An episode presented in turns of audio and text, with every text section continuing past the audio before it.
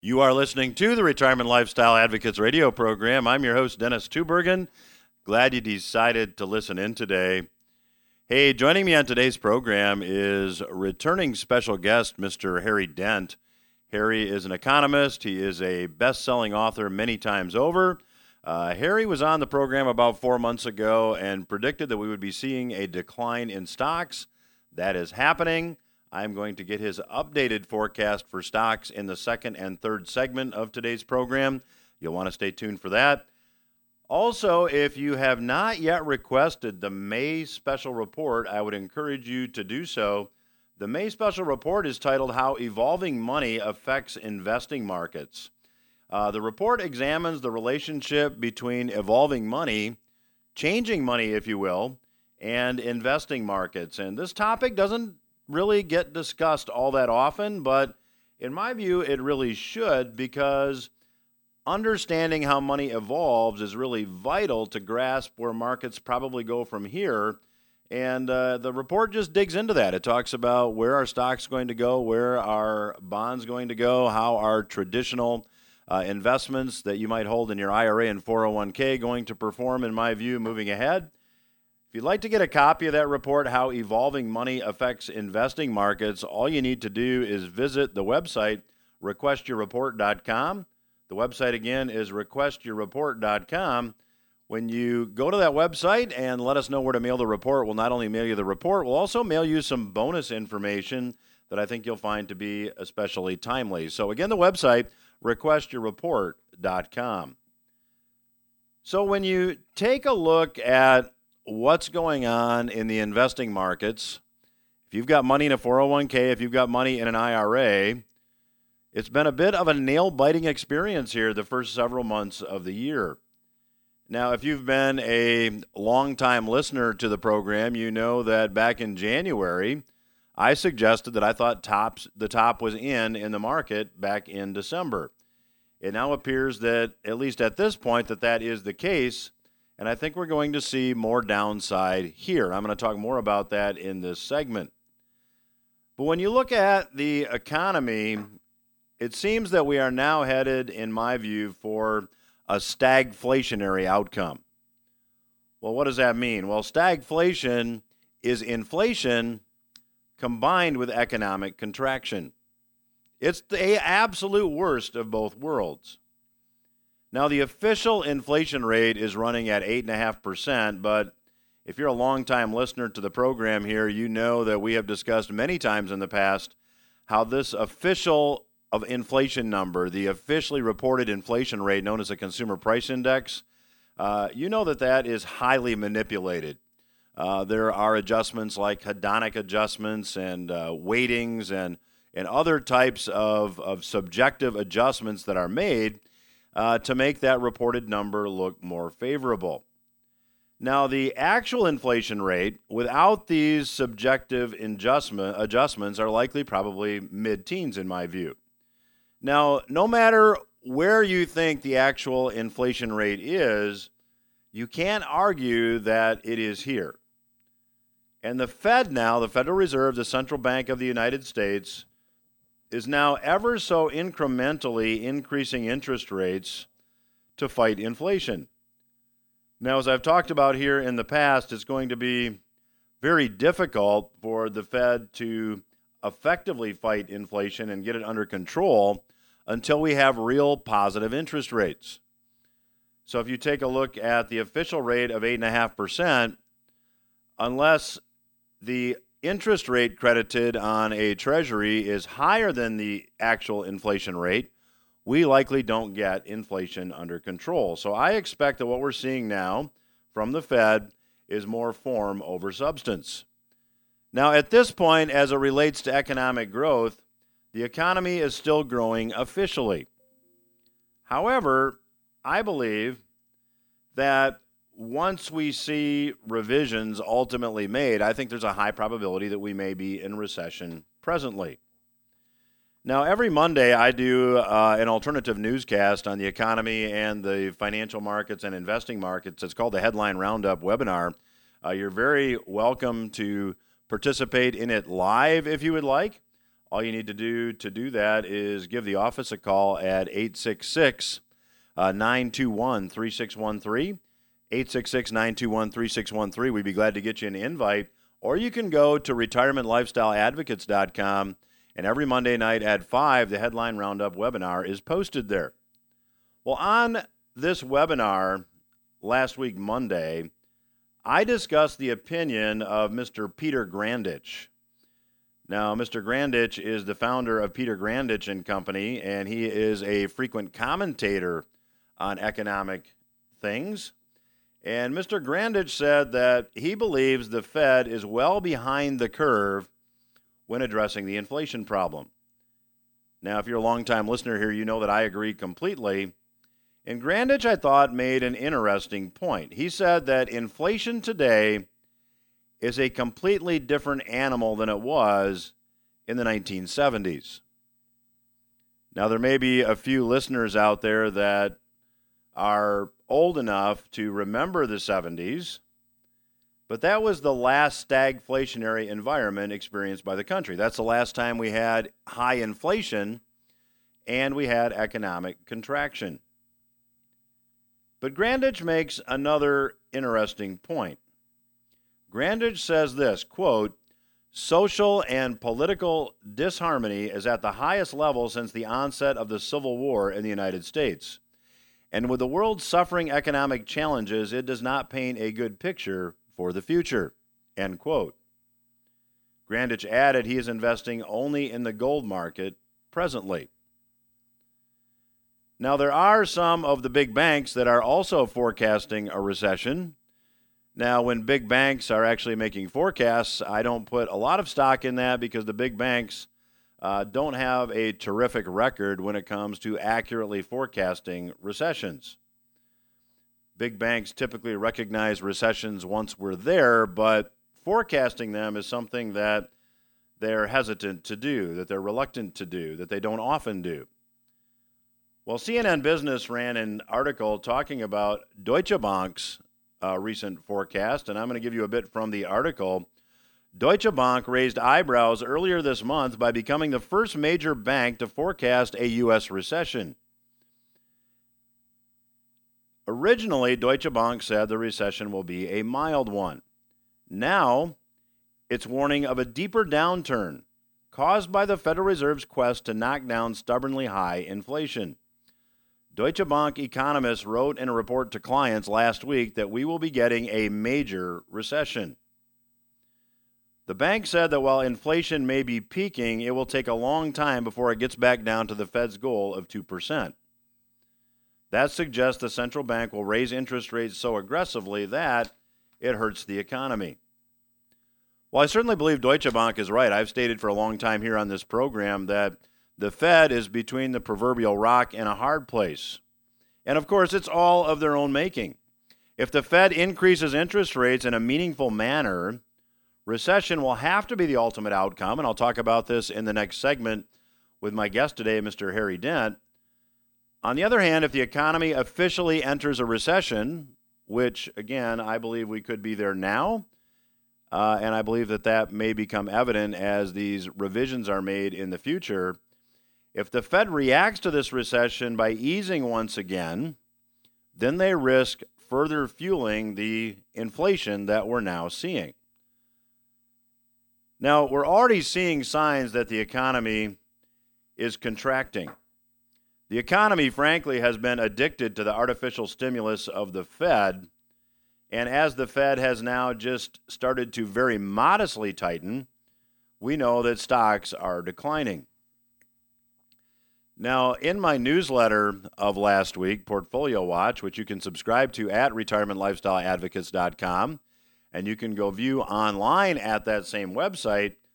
I posted a stock chart really running from late 2019 through the present time. The chart was of the S&P 500. And I ran a trend line from the market low in April of 2020 all the way through the end of 2021. And there was a very precise, very defined uptrend. However, once 2022 hit, we have seen stocks now begin to decline. And I believe we're now going to see the stock market stair step lower with a series of lower highs and lower lows as time goes on. It looks kind of like a stairway. Markets rarely go straight up or straight down, but I believe we'll see a down followed by maybe a little bit of an up and another down and a little bit of up. And we will see lower highs and lower lows as um, time passes. So if you're not yet in possession of my May special report, I would encourage you to order it by going to requestyourreport.com. The report, as I stated at the outset of this segment, is titled How Evolving Money Affects Investing Markets. You can get a copy of it mailed to you, as I said, by going to requestyourreport.com. Requestyourreport.com. And when you request the report, I'll be very happy to send you some bonus information as well that I know you'll find to be timely. I'll be back after these words with my special guest, Mr. Harry Dent. Welcome back to RLA Radio. I'm your host, Dennis Tubbergen. Joining me once again on today's program is a prolific best selling author and economist, Mr. Harry Dent. Um, if you're not familiar with Harry's work, uh, you should uh, certainly get familiar with it. He's offering our listeners a free newsletter. Uh, you can go to harrydent.com to claim it. The website again is harrydent.com. And Harry, welcome back to the program. Yeah, nice to be back, Dennis. So, Harry, you were on last and you said a crash is imminent. Seems like uh, the highs in stocks probably were in uh, at the end of last year. Uh, what's your assessment of stocks at this point? Well, you know, it, it is going as forecast here. They have been fighting this, fighting this, keep pumping the market up one more time. And and what I've been saying, we will we will know we have a top. It it is imminent. It is got to come, but we will know it's a top when when we're down, you know, 30 to 40 percent in, in in the first several months. And and and now at first we didn't quite get there in the first whack in March, uh, but but that was uh, you know more than your normal 10 to 20 percent correction. And now the markets are weakening again. And and yes, this this definitely looks like a top to me. Uh, the Treasury bonds look like they just hit their peak yields at the 10-year Treasury bond at 3.2 percent. I was looking for that to happen. You usually get the Treasury bonds rising into a stock peak. They help puncture the bubble, and then though, just the downturn of the stock market alone and everything else keeps us heading down and consumers lose confidence. Next thing you know, we're in a recession. So, and, and I've had a lot of indicators, uh, leading indicators recently saying, everybody saying, oh, we might be in a recession in six to 12 months. These leading indicators are saying we're right at the edge of the recession now, not at six to 12 months. So I think we're going to be in a recession clearly uh, in the second half of this year, increasingly, and stocks are going to keep going down. Now, here's the thing: it, the first target I look for I'm I have a low kind of cycle low around mid July, where I'd expect this first crash to end, and and I'm expecting we'll see that the Nasdaq will be down something like 40% by then. So that's a little under 10,000 on the Nasdaq, and that will really confirm a top and really confirm that there's more to follow. So so this is Dennis, here's the key thing. But I hear all these commentators say, you know, market's down. Well, that's a little more than we expected, but hey, hey, this is we're definitely getting ready to a to a low here and, and, and a rebound.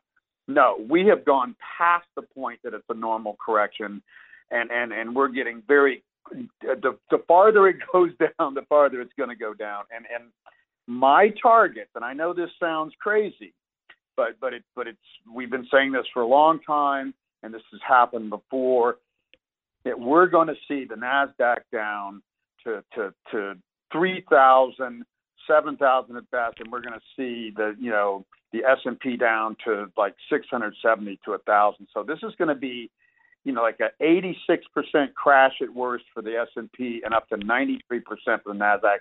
This is not something to sit. This is not something to listen to your stockbroker to and say, "Oh, just sit through this and we'll be at new highs." We will not see new highs for many, many years, and we may only retest these highs uh, at the top of the next boom, the millennial boom in 2037, you know, many years from now. So this is definitely time to get out.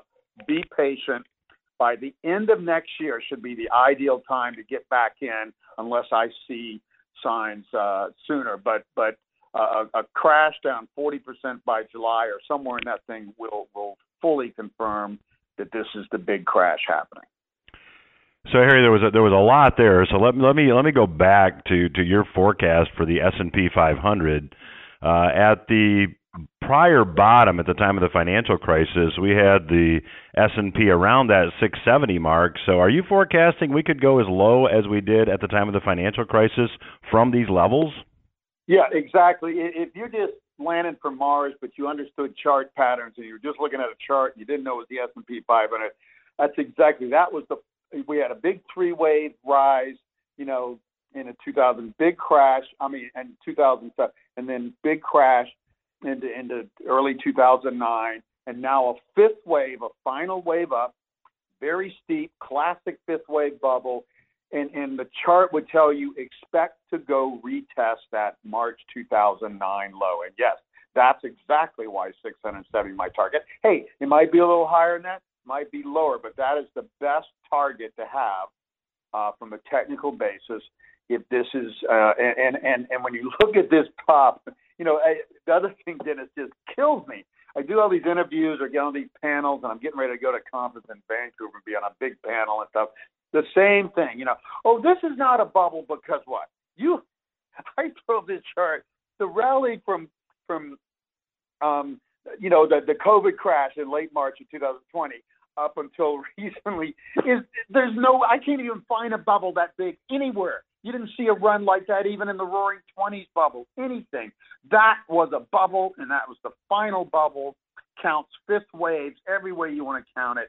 If you don't take this seriously, you're blind. Now there can always be something okay, you know, first time ever. But I'm telling you, there's been no clearer bubble in history, and most experts are still thinking we're just in for a correction. Bubbles only do one thing they burst and they go back to where they started, which is March of 2009. And, and, and you can look at your real estate the same. The real estate crash didn't bottom until 2010 to 12, depending on where you are. You need to look at that bottom in your area because I think real estate's going to go down 40%, maybe 50, but it's very different. So the bigger the bubble, the bigger the burst there. So look at your real estate. What was it worth at the last bottom by 2012?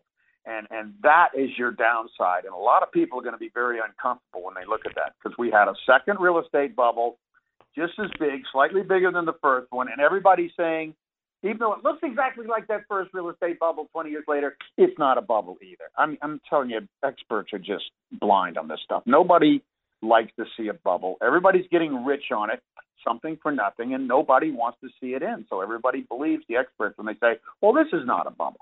This is the only the second great real estate, the only great real estate bubble in modern history, because we never had the financing, easy financing back in the roaring 20s and other periods to let a bubble like that happen. But it is one of many bubbles in stocks, and it is it is the greatest bubble in history. Well, if you're just joining us, my guest today is Mr. Harry Dent. Uh, if you're not a subscriber to Harry's free daily newsletter, you can sign up at harrydent.com. And Harry, you had mentioned uh, that it's your view that we're on the verge of a recession, and uh, certainly uh, from, from my perspective, I, I believe that we could be there already. Uh, how yeah. deep do you, how deep do you think this recession actually goes? Just just comparing it with maybe past recessions. Yeah, yeah. I think okay. This this should go in between 2008 nine and 1930 to 32. 2008 to nine was and should have been the beginning of a 1930s like decade period of slow spending after the baby boom peaked until the millennials come along. And, and the millennials still don't start to drive our economy back up in a healthy, normal way until 2024. So we're still in that down period. So we had our first crash in 2008 9. It was cut short. That should have gone deeper. But but with all the government support, I don't expect a crash quite as big was 1930 to 32. I think again that the S&P is going to end up down 70% at least, and more like 86%. I favor the down the lower level, and the Nasdaq down 93%. You know, and maybe you know at least 85. This this is this is mad. This is once in a lifetime. We'll never see a crash like this again. Our kids may not even, and we have not seen a crash like this except for briefly. Uh, the tech tech stocks went down 78% in 2000, 2002, and that was during a boom with only a very minor recession. But but for the economy, if we saw 11% unemployment in, in, in 2009, we're going to see at least 15, somewhere between 15 and 20. This will see the this will be the highest unemployment we see uh, since the Great Depression.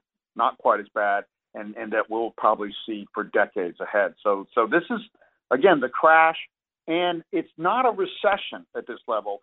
It's a depression. Difference is this depression is not going to last off and on 12 years. We've already been through the worst of the demographics, but it's probably going to last two years plus, and it will be a, a depression. You know, so much higher unemployment and and devastating losses in financial assets that don't. And here's the key thing: that don't go back to their highs for decades in some cases. Real estate, I don't think we'll ever see this level, especially adjusted for inflation, because real estate um, the millennials only take us back to the same level of demand we had at the peak of the baby boom, except next when they're doing having their real estate boom, we will not be in a bubble. Once a bubble like this bursts, people get it. They feel ashamed, stupid. you know, how could we have been so crazy? And and they don't go to those levels again. So I don't. I think real estate's the highest we'll ever see it, and, and by a good bit. And stocks may at best get back to these levels in 2037. I don't think stocks will make a new high adjusted for inflation, and I don't even think they'll get to them uh, in nominal terms. Because again, we won't be in a bubble mania in the next boom after this thing wipes out any vestige of bubbleism. So, Harry, we've got just uh, a couple minutes left in this segment, and you've mentioned uh, several times in this segment the millennial boom. The millennials will drive the economy up. For our listeners maybe that aren't familiar with your demographic research, could you enlighten them? Yeah, I mean the most important number in our economy, and economists miss it just like a strikeout of all time. Age 46, predictable average peak in spending of the average person in this country and you take a 46 year lag on the baby boom birth index, and you get a boom from 1983 to 2007, and the greatest boom in history because of the size of that generation. Why have we been required nonstop money printing since the 2008 recession? We went into that recession because the baby boomers peaked, economy slowed down with bubbling markets, and they've had to print money ever since just to keep us barely growing. Okay, so the millennials, their spending wave is shorter not as dramatic, but it starts from like like late 2023, early 2024 into about 2037. So that'll be the next boom. Um, but again, compared to 83 to 2007, it was you know it was was much longer, 24 years, you know, and and and compared to the magnitude of the baby boom, we will not see a stock boom like we saw in our recent past uh, for a long, long time, if ever. Well, my guest today is Mr. Harry Dent. You can sign up for his free newsletter at harrydent.com. I'd encourage you to do that. I will continue my conversation with Harry when RLA Radio returns. Stay with us. You are listening to RLA Radio. I'm your host, Dennis Tubbergen. I have the pleasure of chatting today with Mr. Harry Dent. Uh, Harry is a uh, prolific best-selling author. He's an economist um, and his uh, demographic research uh, relating to uh, economic expansion and contraction is just unparalleled. We talked about that a, li- a bit in the last segment. So, Harry, uh, I just want to jump in where we left off. Uh, you had mentioned in the last segment that you expect uh, real estate to decline 40 to 50 percent. So when you take a look at a stock decline of up to you know mid 80 percent, a real estate decline of 40 to 50 percent, um, th- this is like just a complete repeat of, of what we saw 15 years ago or so, isn't it?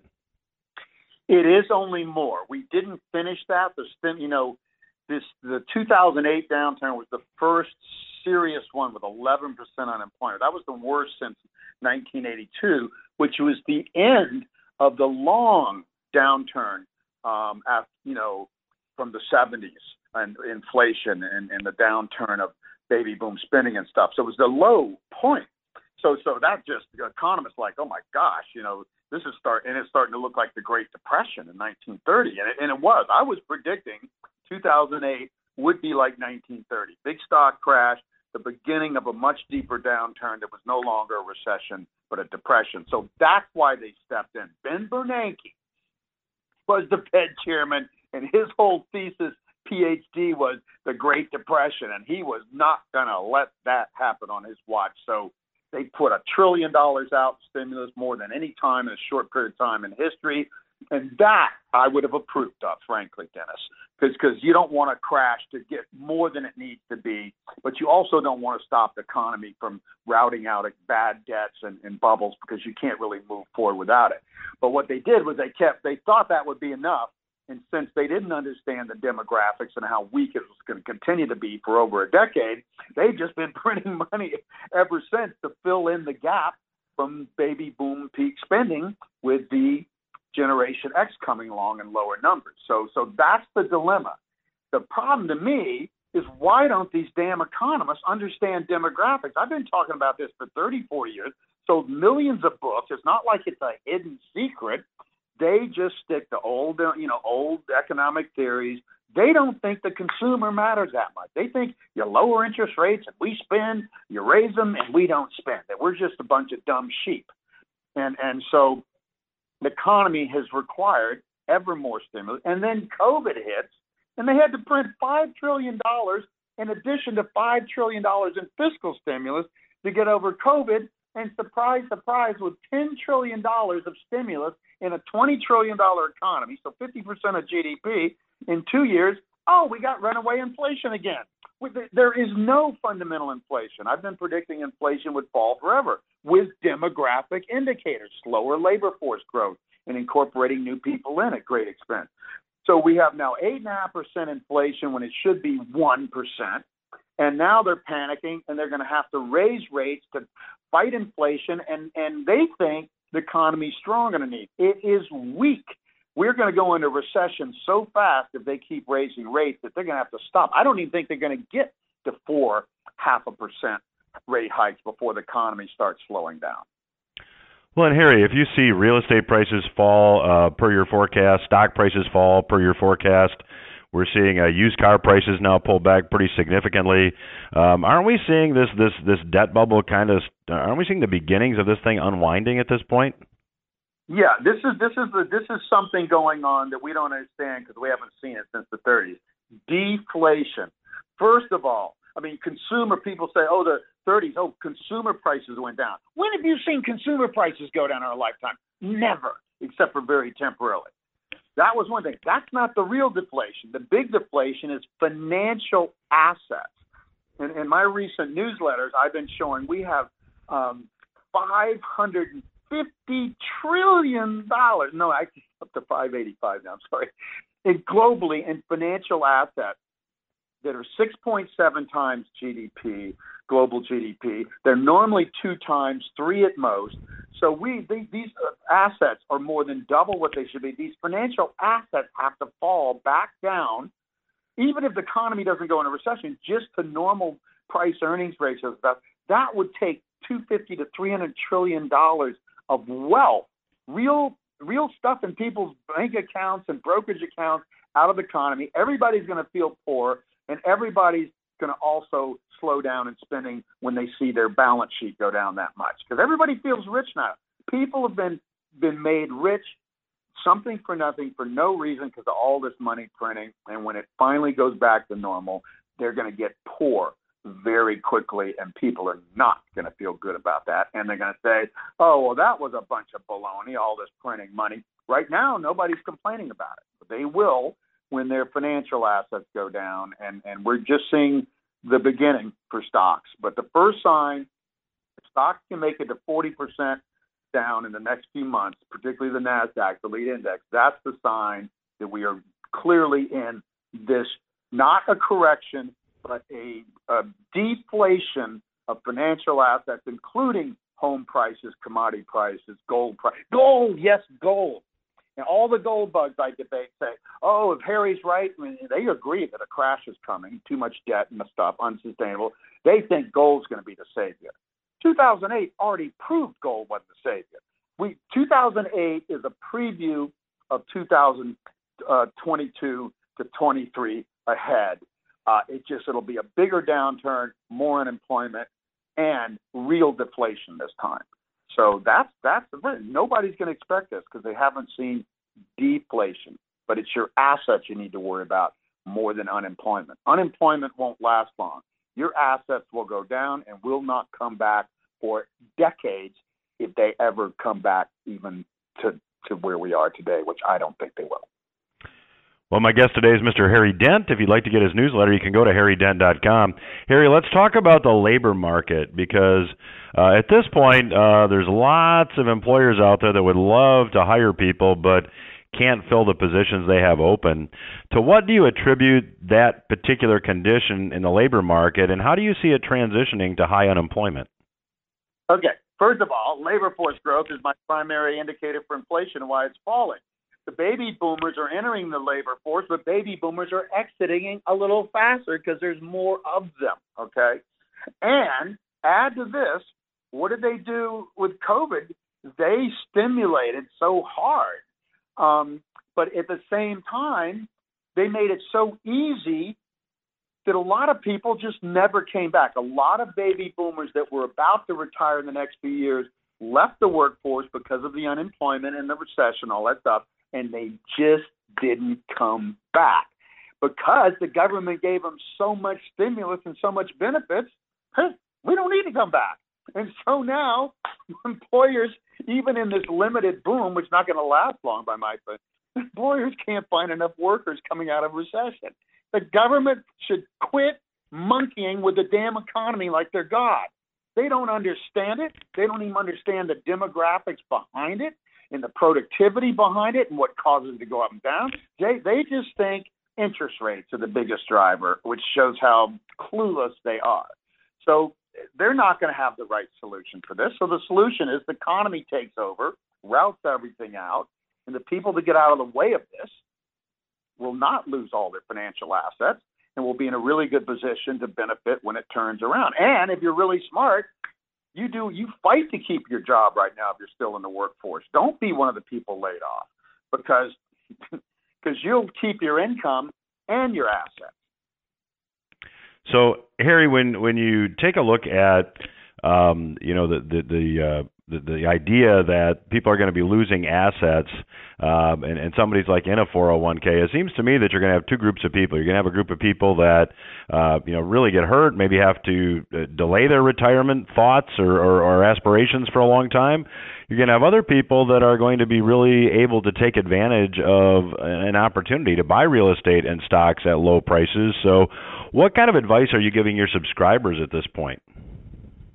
Yeah, yeah. Again, it's real simple. It's different. You keep. This is not the time to say, "Well, they're offering layoffs and stuff. I'll, I'll, I'll just take that." Now, if you're about to retire, fine.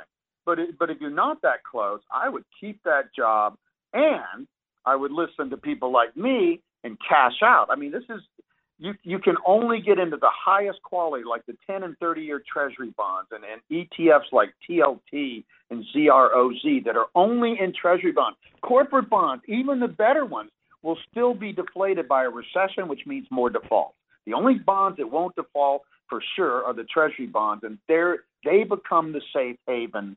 Um, and if you're in some sort of fund in your company or something, the if they don't have treasury bonds, you pick the AAA, the highest rated corporate bonds. But those are the only things that hold up or appreciate. You got to remember what is different about this downturn. It is a deflation of the great financial asset bubble and all financial assets. There's not a financial asset on earth hardly that has not been inflated beyond its its normal value.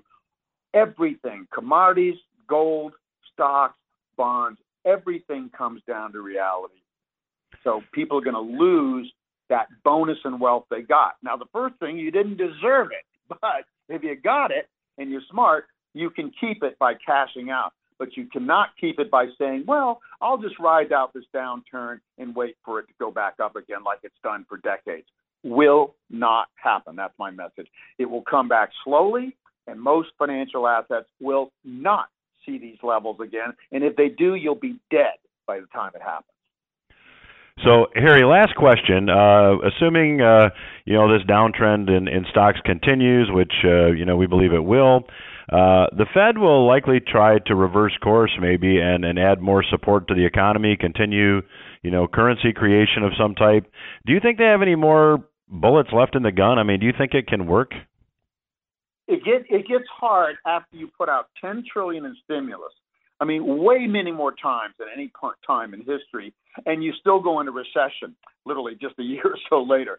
So their credibility will be way lower. The economy will already be weakened. People have already lost a, a lot of money in financial assets. So that's precisely why I, I am projecting that this first crash will probably continue into mid July, and then we'll get a bounce in the summer. Okay, we'll get a bounce. Of course, they're going to come up with some counter plan, some stimulus plan. It's not going to have the same force.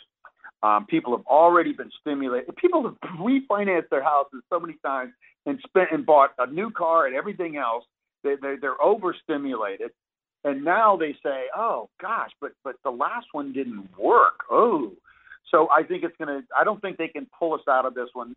They can give us a bounce for a few months, and then if you know the stocks bounce, you just you short them again, or or if you're in them, you get out of them again. Because I I don't I think if this first crash goes down about 40% into July, and that's my projection until I see otherwise, I don't I don't see that they can pull us to a new high. I don't think they can put Humpty Dumpty back together again.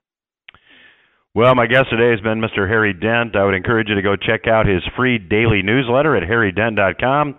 Harry, always a pleasure to have you on the program. Uh, I know listeners appreciate your forecast and your perspective, and love to have you back down the road. Thanks for joining us today. Thanks, Dennis. We will return after these words. I'm Dennis Tubbergen. You are listening to the Retirement Lifestyle Advocates radio program. Thanks again to my special guest, Mr. Harry Dent, for joining me on today's program. If you're just tuning in, my special report for the month of May is titled How Evolving Money Affects Investing Markets. Be glad to send you a complimentary copy of the report. All you need to do is visit requestyourreport.com and I'll mail you the report as well as some bonus information. Again, that is requestyourreport.com. In the first segment of today's program, I talked about the fact that I believe stagflation at this point will be the most likely economic outcome.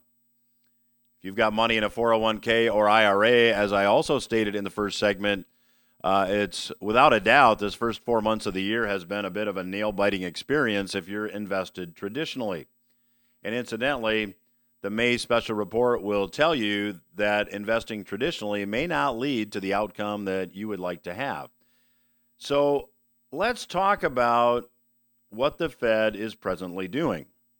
The Fed is continuing with their, I would say, modest program of tightening.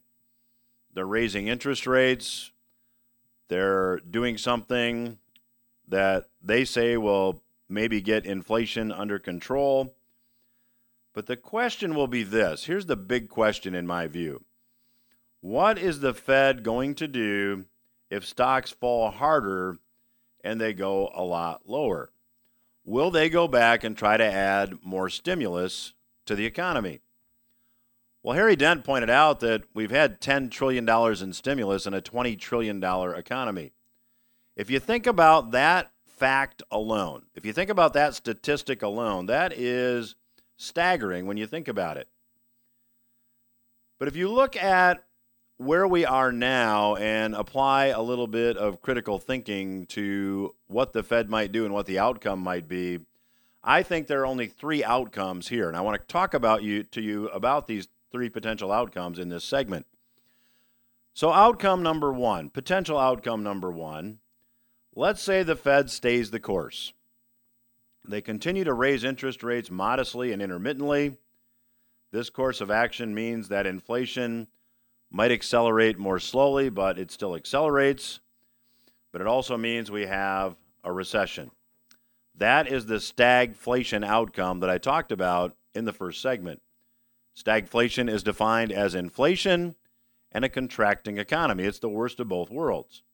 I believe that if the Fed continues on this course of action, we will continue to see inflation, but we'll also see economic contraction. That will be stagflation. The second possible economic outcome, the Fed, fearing recession, decides to reverse course and they engage now in more quantitative easing, they add more stimulus to the economy, and they further reduce interest rates. That outcome could lead to a lot more inflation, maybe even hyperinflation, to use that word.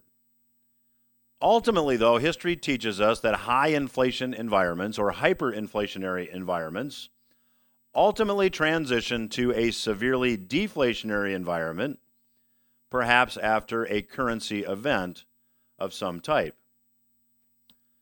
The third possible economic outcome here is that the Fed, in order to get inflation in hand, the Fed will have to increase interest rates so we have net positive interest rates after factoring in inflation. So if we take the official inflation rate of 8.5%, which we all know is lower than the actual inflation rate, we need to have interest rates higher than that to get real net positive yields in order to get inflation under control. Now the reality is we probably need to go back to a an interest rate similar to what the Fed did in 1980 to get inflation under control at that time, the then Federal Reserve Chair Paul Volcker raised interest rates to nearly 20%. That's probably where we need to go to get inflation under control. Now, should the Fed do that, whatever the number is, whatever that ultimate interest rate needs to be to get inflation under control, this course of action, should the Fed pursue it, likely almost immediately leads to the deflationary outcome. And Another fact that often goes unnoticed is that in order to pursue this option, the federal budget would also have to be balanced or be a lot more close to balanced. I don't see that happening. So, near term, I expect that stagflation is the most likely outcome. However, I would not be surprised to see the Fed revert to more easing, although the question is will it work? Um, I am skeptical. And in what is a really remarkable number, uh, and I want to close with this this week, credit card debt that Americans are carrying increased almost unbelievably last month. Now, if you're wondering how many Americans are dealing with rising inflation, that really is the answer. Credit card debt has increased very, very significantly. There was an article on Zero Hedge, and I want to give you a bit from that article here briefly.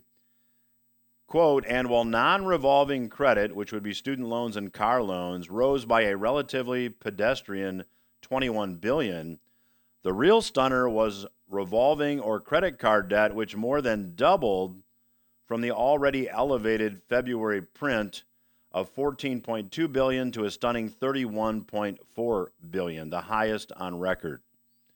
So credit card debt in one month doubled, and this happened just in time for the interest rates charged on credit cards to be increasing. So, in case you're wondering, yes, you did hear that correctly. Credit card debt doubled and then some from February to March. So, we believe that consumers now are being forced to go out and borrow money or use credit to meet their household living expenses. Well, I'm about out of time this week. Again, quick reminder my May special report, How Evolving Money Affects Investing Markets. You can get a copy by visiting requestyourreport.com. That's all the time I have for this week. I'll be back again next week. Hope you got something you can use. Have a great week.